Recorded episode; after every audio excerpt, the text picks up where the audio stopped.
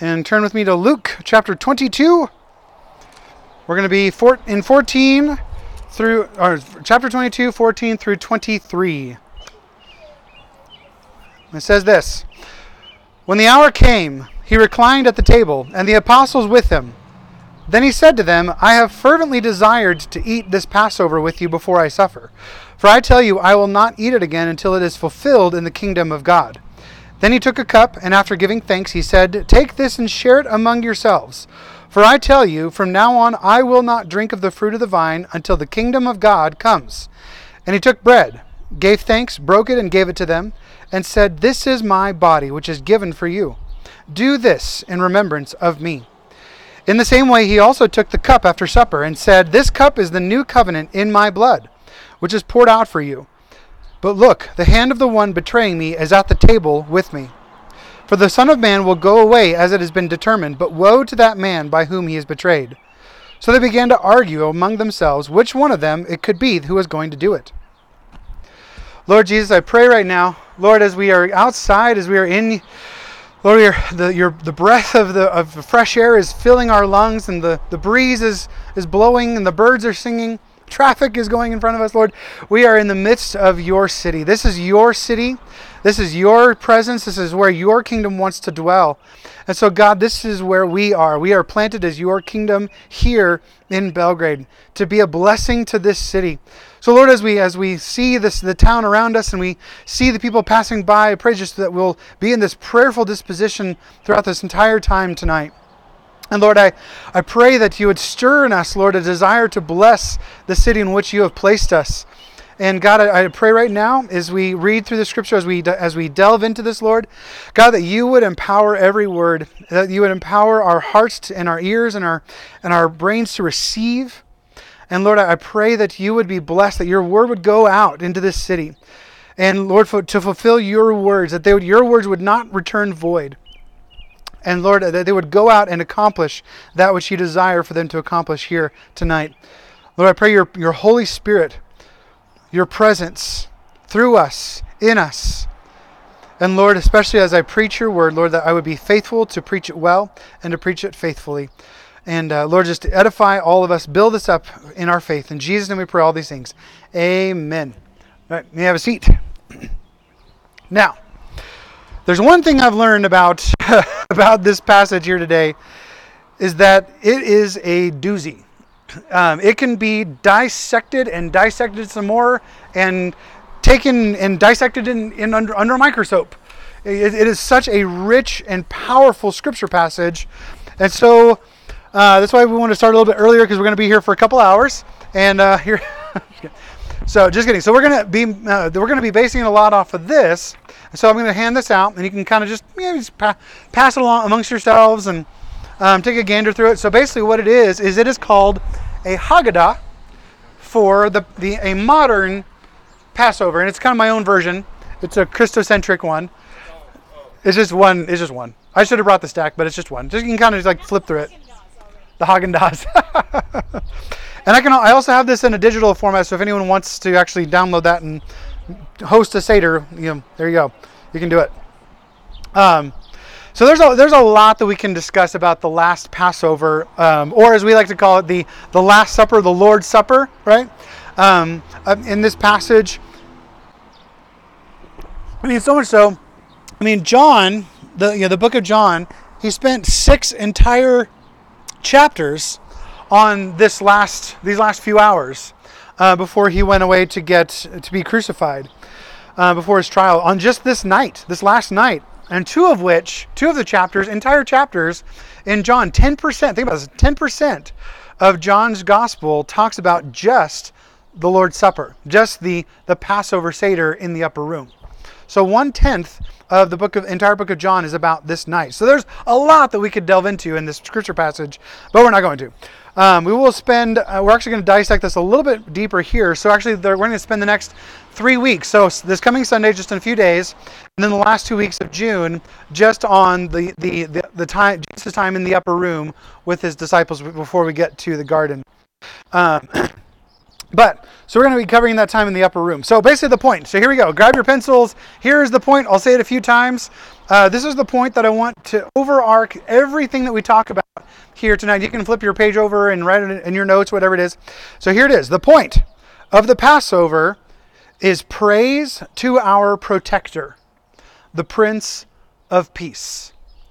The point of the Passover is praise to our protector, the Prince of Peace. Everyone get? Oh, I'll say it one more time. The point of the Passover. I would normally have a you know the TV here with, with it on here. Just leave it on there for an hour.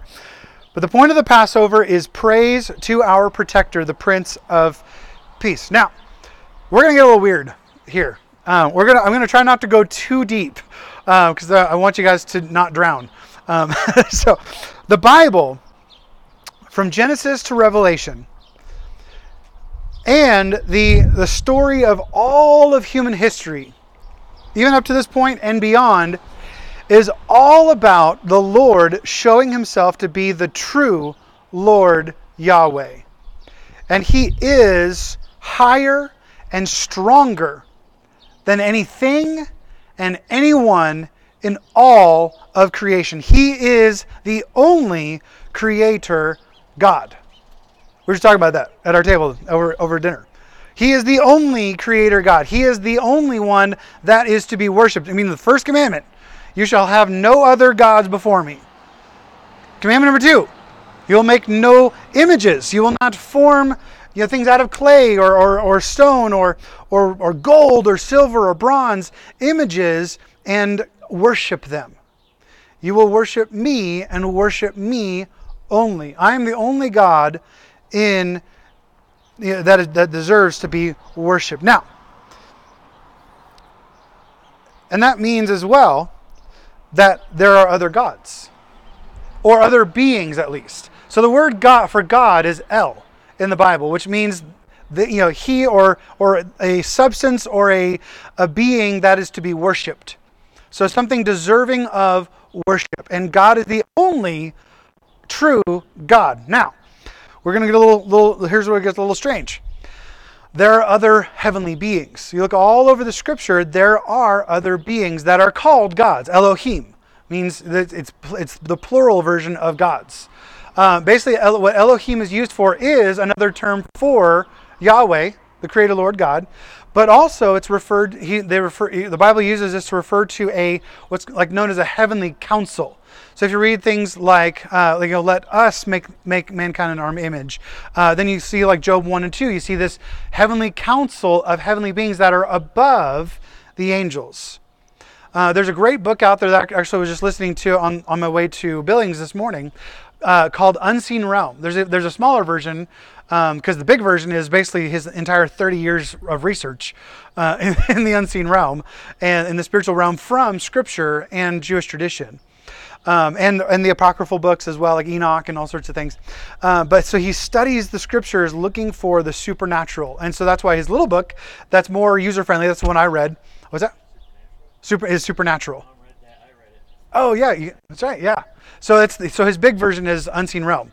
So that's like everything. So I read I read Supernatural Supernatural a while back, but uh, so I'm in the middle of listening to you know reading listening to Unseen Realm, which is the full full one, and it it it, just is mind-boggling the detail that he goes into. But I won't I won't go too much into de- those details. But basically, so the hierarchy in the spiritual realm, because what we need to understand in reality is that we live in a world. I mean, look all around you we live in a world that is natural, right? We can see, we can I can knock on the physical realm. I can, you know, put my feet here. I mean, my feet are making divots in the in the grass. I mean, there's a physical realm that we enjoy, like, you know, enjoying those peanut butter chocolate pie Oreos. Heavenly, right? So you know with the experience like there's a spiritual realm. Very spiritual experience eating those Oreos. No, but uh, but we, we live all around us in a physical realm, but as well, there is a spiritual realm all around us. We, there is another realm that is existing right now in the spiritual realm all around us that we can't see.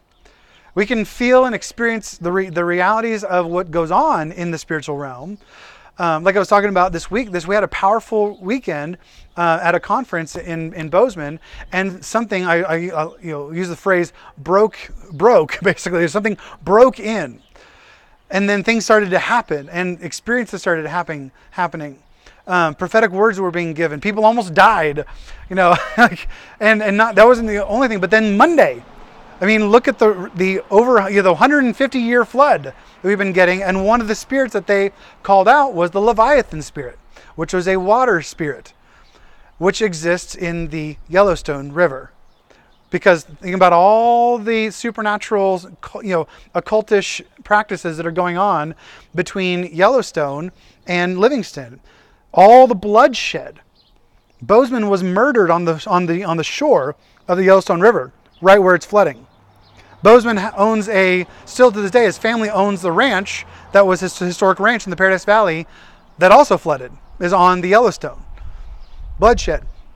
And then there's also in the in the in the in the arch, the Great Roosevelt Arch, there's a, a cornerstone that has Freemason stuff, junk, crap buried in it. And they made the cornerstone of the Roosevelt Arch out of this pagan material.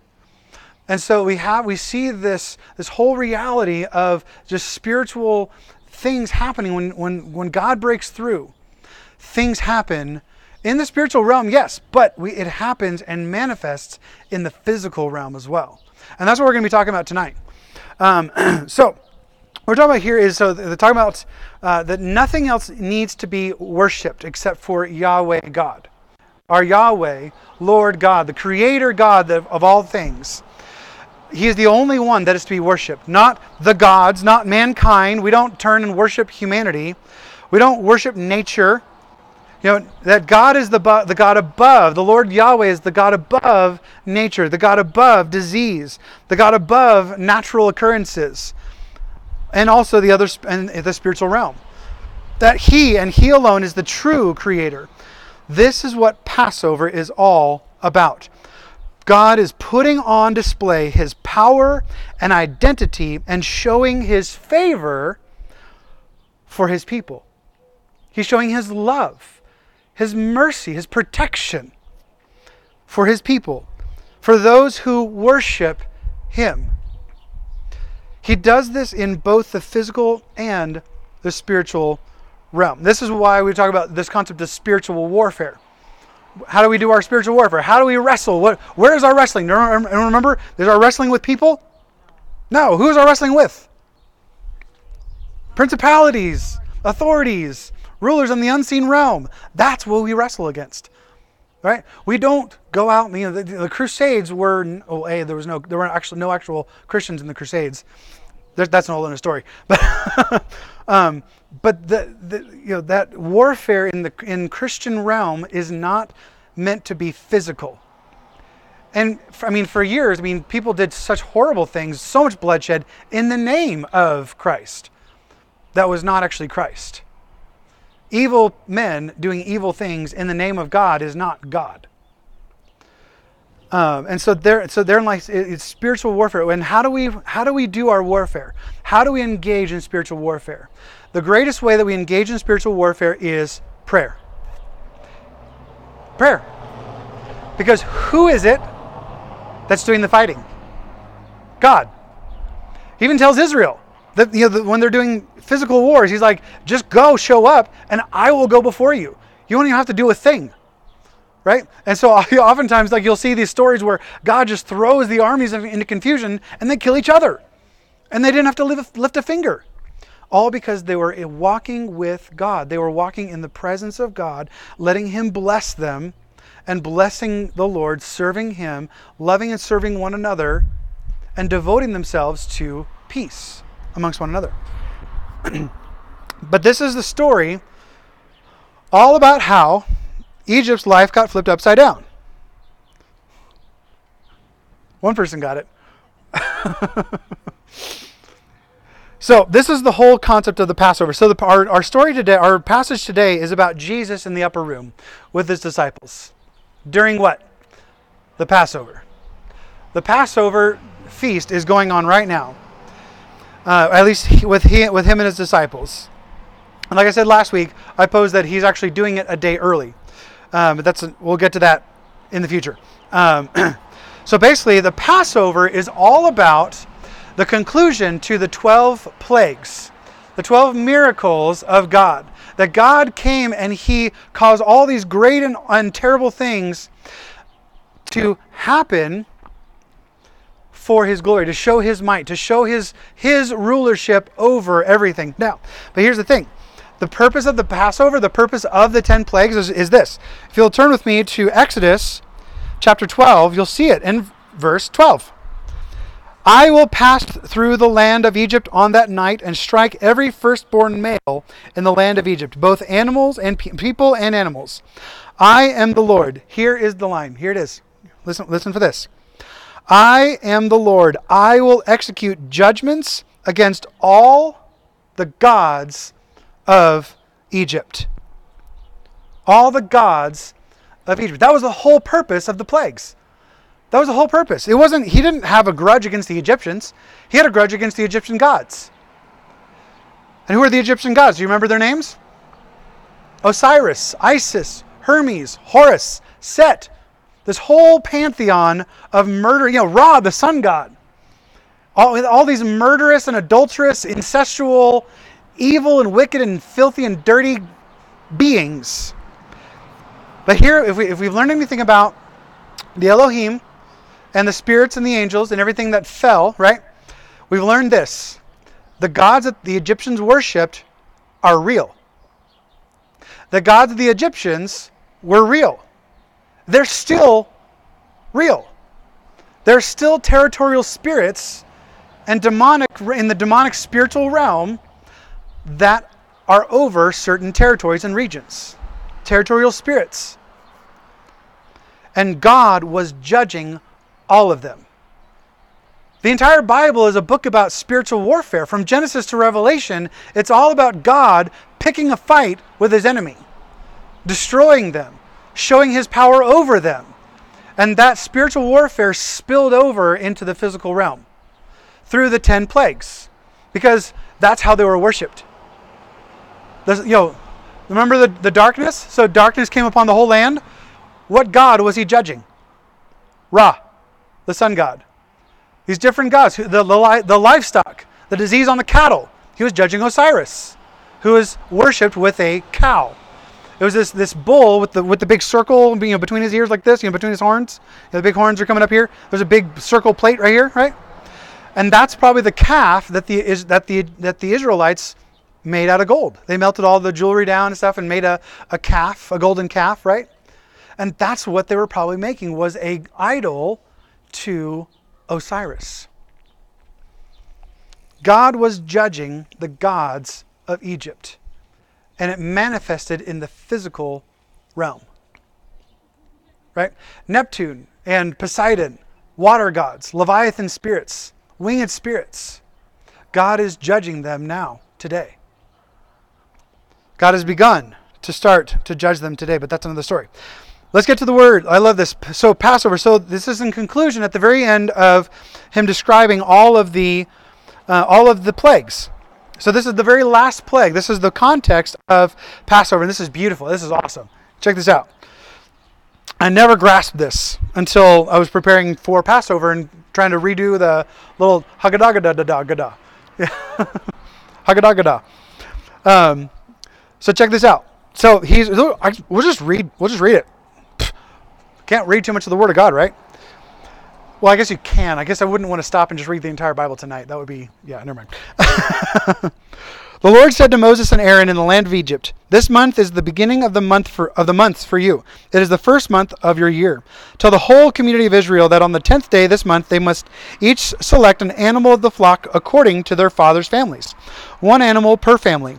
If the household is too small for a whole animal, that person and the neighbor nearest his house are to select one based on the combined number of people.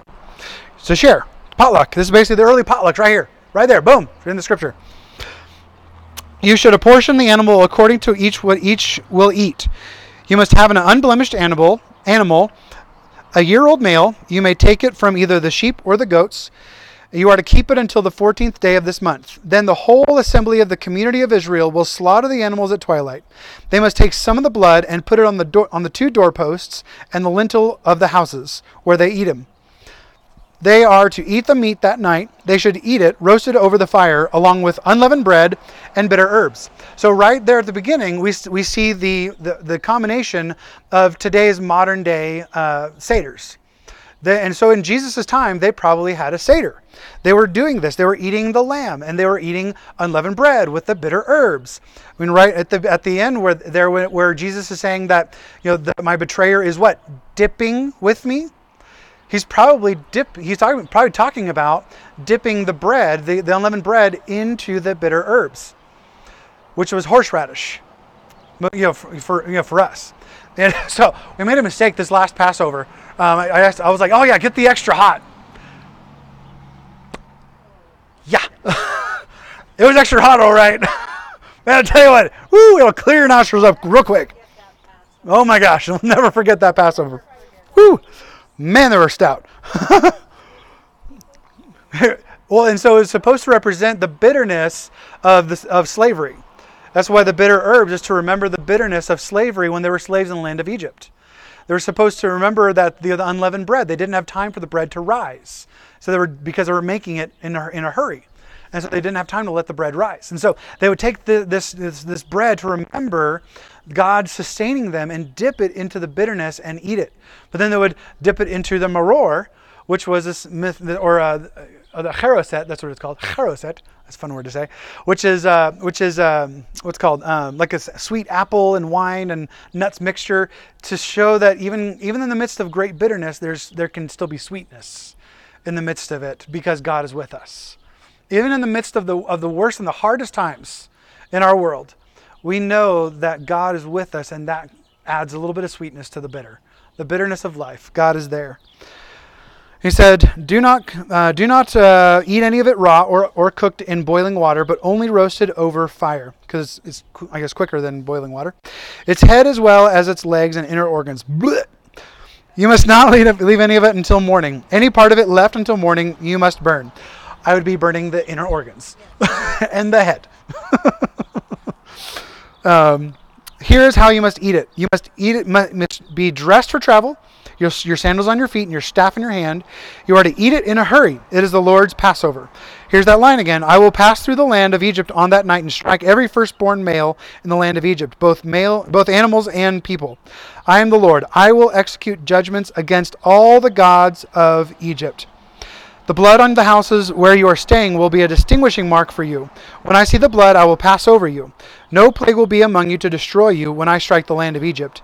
This day is to be a memorial for you, and you must celebrate it as a festival to the Lord.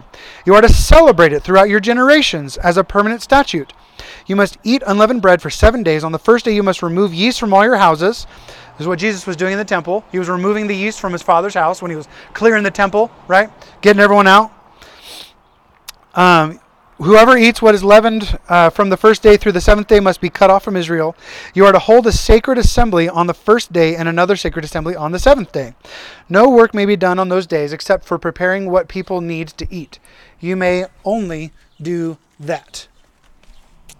You are to observe the festival of unleavened bread because on this very day I brought you I brought your military divisions out of the land of Egypt. You must observe this day throughout your generations as a permanent statute. You are to eat unleavened bread in the first month from the evening of the fourth, uh, fourth day. I'm sorry, 14th day of the month until the evening of the 21st day. Yeast must not be found in your homes for seven days. If anyone eats something leavened, that person, whether a resident alien or native of the land, must be cut off from the community of Israel. Do not eat anything leavened. Eat unleavened bread in all your homes. Then Moses summoned the elders of Israel and said to them, Go select an animal from the flock according to your families, and slaughter the Passover animal. Take a cluster of hyssop, dip it in the blood that is in the basin, and brush the lintel of the two, bo- two doorposts with some of the blood in the basin. None of you may go out of the door of his house until morning. When the Lord passes through to strike Egypt and sees the blood on the lintel and on the two doorposts, listen to this. He will pass over the door and not let the destroyer enter your houses to strike you. Let me read that line again, just in case we missed it. When the Lord passes through the, to strike Egypt and sees the blood on the lintel and the two doorposts, he will pass over the door and not let the destroyer enter your houses to strike you. Here's an interesting context for us. So the Egyptian the Egyptian gods were worshipped by the Egyptians. Do you know where? At the door. They had a little family altar right there, basically almost inset into the door, like right there next to the door. And their little the household idols, you know, gods were usually put into the door frame or into the shrine, kind of right there next to the door. And they, because what they believed was when they got their little idols, they put them in the doors, and then they offered a sacrifice. They, they, they spilled the blood at the door on the ground, and then they would, they would pass over the, the blood by stepping over it. And they believed by doing so, they were inviting the presence of that deity into their home to pass over the door, the doorway, into welcoming them into the house to give them the benefits of, of, the, of the worship oftentimes what they you know, the household gods were there for the protection of the of the residents. They welcomed them in so that they would you know provide for them, that they would give them babies, give them food, harvest good harvest, so they would give them life, give them happiness, give them power. And most often they would get they believed that these these gods would give them protection. But they believed that, and so this this phrase Pesach meaning to pass over, wasn't this like, oh, I see it and I'm just going to pass over the door. I'm just going to keep going. Do you, did you read that last verse there? He will pass over the door and not let the destroyer enter your houses to strike you. So they would take the blood on the hyssop branch and they would top, door, door. What shape does that make? Makes the shape of a cross. Because it would put on the on the top and it would drip down. It would put some on the door on the two sides, creating a line. Creating and you, you know what what kind of, of branch they you know we're gonna get that in a few weeks, but they offered Jesus the sour wine on this on the sponge at the end of what? A hyssop branch. We'll get to more detail on that. It gets pretty fun there too, but we'll get to that in a couple months when we get to the crucifixion.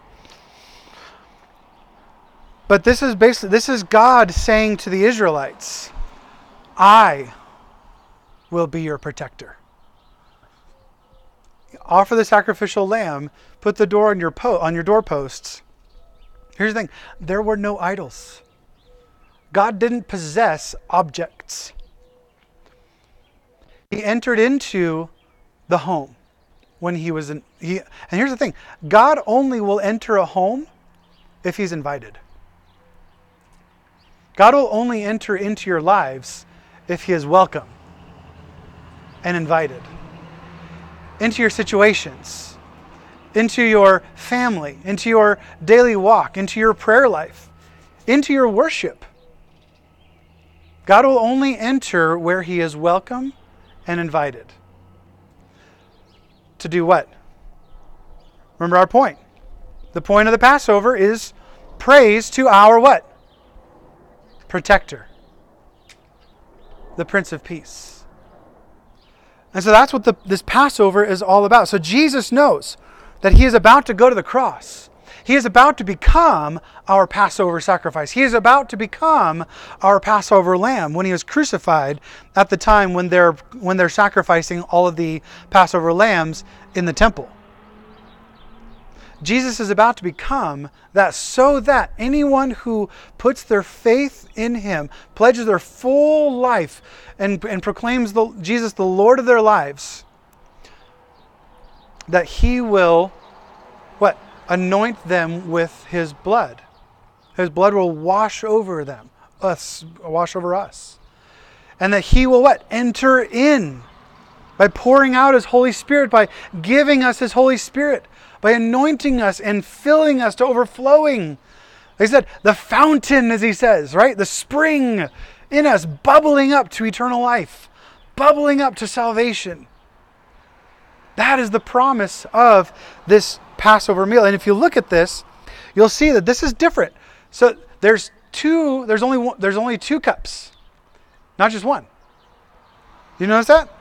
Right there in in uh, in verse 17. Then he took a cup, and after giving thanks, he said, Take this and share it among yourselves, for I will not drink of, of the fruit of the vine until the kingdom of God comes. And he took the bread gave thanks. So this this first cup. So in the in the Passover Seder, um, there are four cups of wine. Tell you what, Jewish people know how to party. Four cups of wine. They get schnockered at, fe- at, at seders and festivals. That's why we use the little glasses. little glasses, because it's supposed to be overflowing, right? And so they, so there, so the four glasses of wine, as you'll see in the Haggadah, um, are the cup of sanctification, uh, or dedication, rather, and the cup of thanksgiving, right? And so let me, let me grab that uh, this real quick.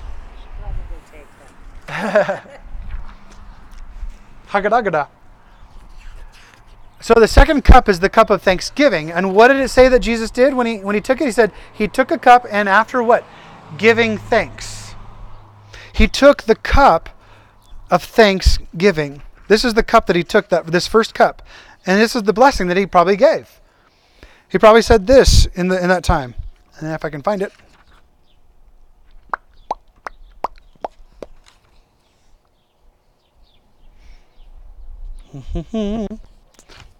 Take a second. Oh, that's the plagues. If I can find it here. Maybe let's read the first one since it's this basically the same one. So he takes the the cup here. Here we go. The man, oh, that's that's not yet. Four cups of wine. There we are. Oh, here we are. Here is the blessing. Baruch atah Adonai or Baruch Atah Yahweh Eloheinu Melech HaOlam Bore Pri Hagafen. It's fun to say Hebrew. Which means, Blessed are you, O Lord our God, King of the universe, who creates the fruit of the vine. The second cup is the cup of thanksgiving. Moses left the wilderness to return to the palace, the very place he had been raised. He returned with the message the Lord had given him and but uh, but God Himself warned that Mo- Moses that the resistance would uh, he would encounter. Talking about the, the different plagues and that God is with them throughout the whole time. Again, the full cup is a symbol of joy, and indeed on this occasion we are filled with joy at God's mighty deliverance. But let's also remember the great cost at which redemption was purchased. Lives were sacrificed to bring about the release of God's people from the slavery of Egypt. But a far greater price purchased our redemption from slavery to sin, the death of Jesus Christ. And at that point, they would take their finger and dip it into the cup and drip it on and you know drip it out. Each drop was a, different plague. Um, and so, this cup of thanksgiving of, for what God had done in the Passover that he came in, that he became their protector. He he you know, gave them the the sacrificial you know, the sacrificial lamb, and then he what? He took the bread and gave thanks and broke it and gave it to them. And it's interesting if you look at the at the Passover Seder, you'll see the bread. It's what's called the matzah, the matzah bread. Or there's also this one that's called the afikomen, which this may be the one that Jesus actually took and broke and gave to everyone. Uh, but here, here's a here's where it talks about the matzah. Here, the matzah. Um, basically, he takes the, the, he takes the different uh, matzo matzot, um, and he takes he, the, the person who's leading the, the seder breaks the middle piece and takes uh, the the other piece and, and goes and hides it somewhere. That becomes the afikomen. It's hidden somewhere, and the children go and find it. Right? So he breaks that bread, and then he takes one and he sends it off to hide it. And then he takes the rest of it and he separ- and he spreads it out. And this is what they're dipping. They dip the matzah into the horseradish. And then they dip the matzah into the, the charoset and the and the the bitter you know, and the horseradish. Um, but think about this imagery. This imagery of the broken bread. and you know the broken body of Christ. He said, right? He said, "This is my body broken for you." Where did that other half go? He hid it. Where was where did his body go after it was broken? Into the into the tomb. His body was hidden. Right? And so and then we see this, you know, the, the bread and, and, the, and the bitterness and the dipping and all, this, all these different things. That he is the bread of the matzah. He is the, the pure, the unleavened. Because leaven, remember, signifies sin. Right? So sin, he took the he took the bread that represents this pure, undefiled, unblemished, unleavened bread that is that is him. He is our unleavened, unblemished, you know, without sin bread the bread of life. And then he took the cup again. He took the cup, he, what is that? In the same way, after supper, again, because they, they eat the supper, and then there's another cup. And this is the cup of redemption. There's a cup of redemption, and then there's a cup of praise. There's four cups, remember? So there's two before supper, there's the bread, and then there is the two cups after supper. So the cup of redemption. And Jesus says that this cup, this cup, the cup of redemption, this, this cup is the cup of the new covenant in my blood. That, that is poured out for you. This cup is the new covenant in my blood, which is poured out for you. He poured out redemption so that we would be would be like like them. We would paint the the blood of Christ on our lives through pledging our faith but through pledging our lives through believing in him. Yes having a mental assent to say yes I believe that God is real. Yes I believe that God loves me. Yes I believe that Jesus came that he died on the cross that he rose from the tomb. And I will pledge all of my life, all of my days, all of my everything that I am and, and every everything that I do to the love and the service of the Lord and his mission of furthering the kingdom of God here on this earth. Here, furthering the kingdom of God in Belgrade, right here. This is where it starts. It starts by going us going loading up in our cars and going into Belgrade or walking across the street to Duke's. As we can see right there. Lord bless Duke's with your Holy Spirit. Bless it, Lord Jesus. Fill it with your presence, Lord God. Take the kingdom of God wherever you go. Take, blessing. Take honor. Take the Holy Spirit wherever you go. And other passages say that, that after, you know, um, I will, I get, we'll, we'll, get to that, that one, I guess, next next time. But basically, like they sang a hymn, which is probably most likely the Hallel in Psalm 113, 118. But I think we'll get to that, that one probably next week. Um, but basically, to remember that by Jesus' death on the cross, becoming our Passover lamb, our house, our life, our body, our spirit, our soul is filled with his presence. And we are delivered from the powers of evil. We are set free from the wicked, fallen, wannabe little, little g gods. They call themselves gods, but they're not really gods. They suck at being gods. Only our Lord God is good at being a God because He is God. He is the Lord. He is the Most High. He is the one who rules and created all things, and by the very word of His power, He holds all things together. He holds your life together. He holds your marriages together. He holds your friendships together. He holds your income and your jobs and your and your bills and your debts. He holds all things together. He holds you together as you're trying to get out of debt, as you're trying to get yourself into a position of flourishing. He holds your life together. He alleviates your anxieties and your fears because He is the God above all gods. He is the God above all fears. He is the God above all worries. Anything that could cause us worry, anxiety, fear, distress, you know, anxiousness, anger, frustration, He has conquered it all. So that He can enter into our lives, so that He can bring us into His life. That we are, as as Second Peter says, we have been you know become partakers of his divine nature. He is the priest. He is the, the great high priest who intercedes for us. He is our Passover lamb. He is the Prince of Peace. And the point of the Passover, remember, is praise to the Prince of Peace. Praise to our protector, the, the Prince of Peace. And so we can live Passover lives every day. We can enter we can wake up every day and thank the Lord God that he entered into, that he crossed the threshold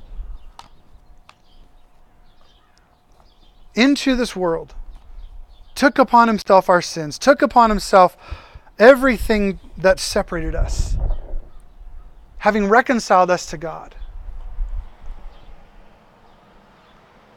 And entering into your life, entering into you, pouring out His Holy Spirit into your life, bubbling up to eternal life, to be your protector and to be your peace.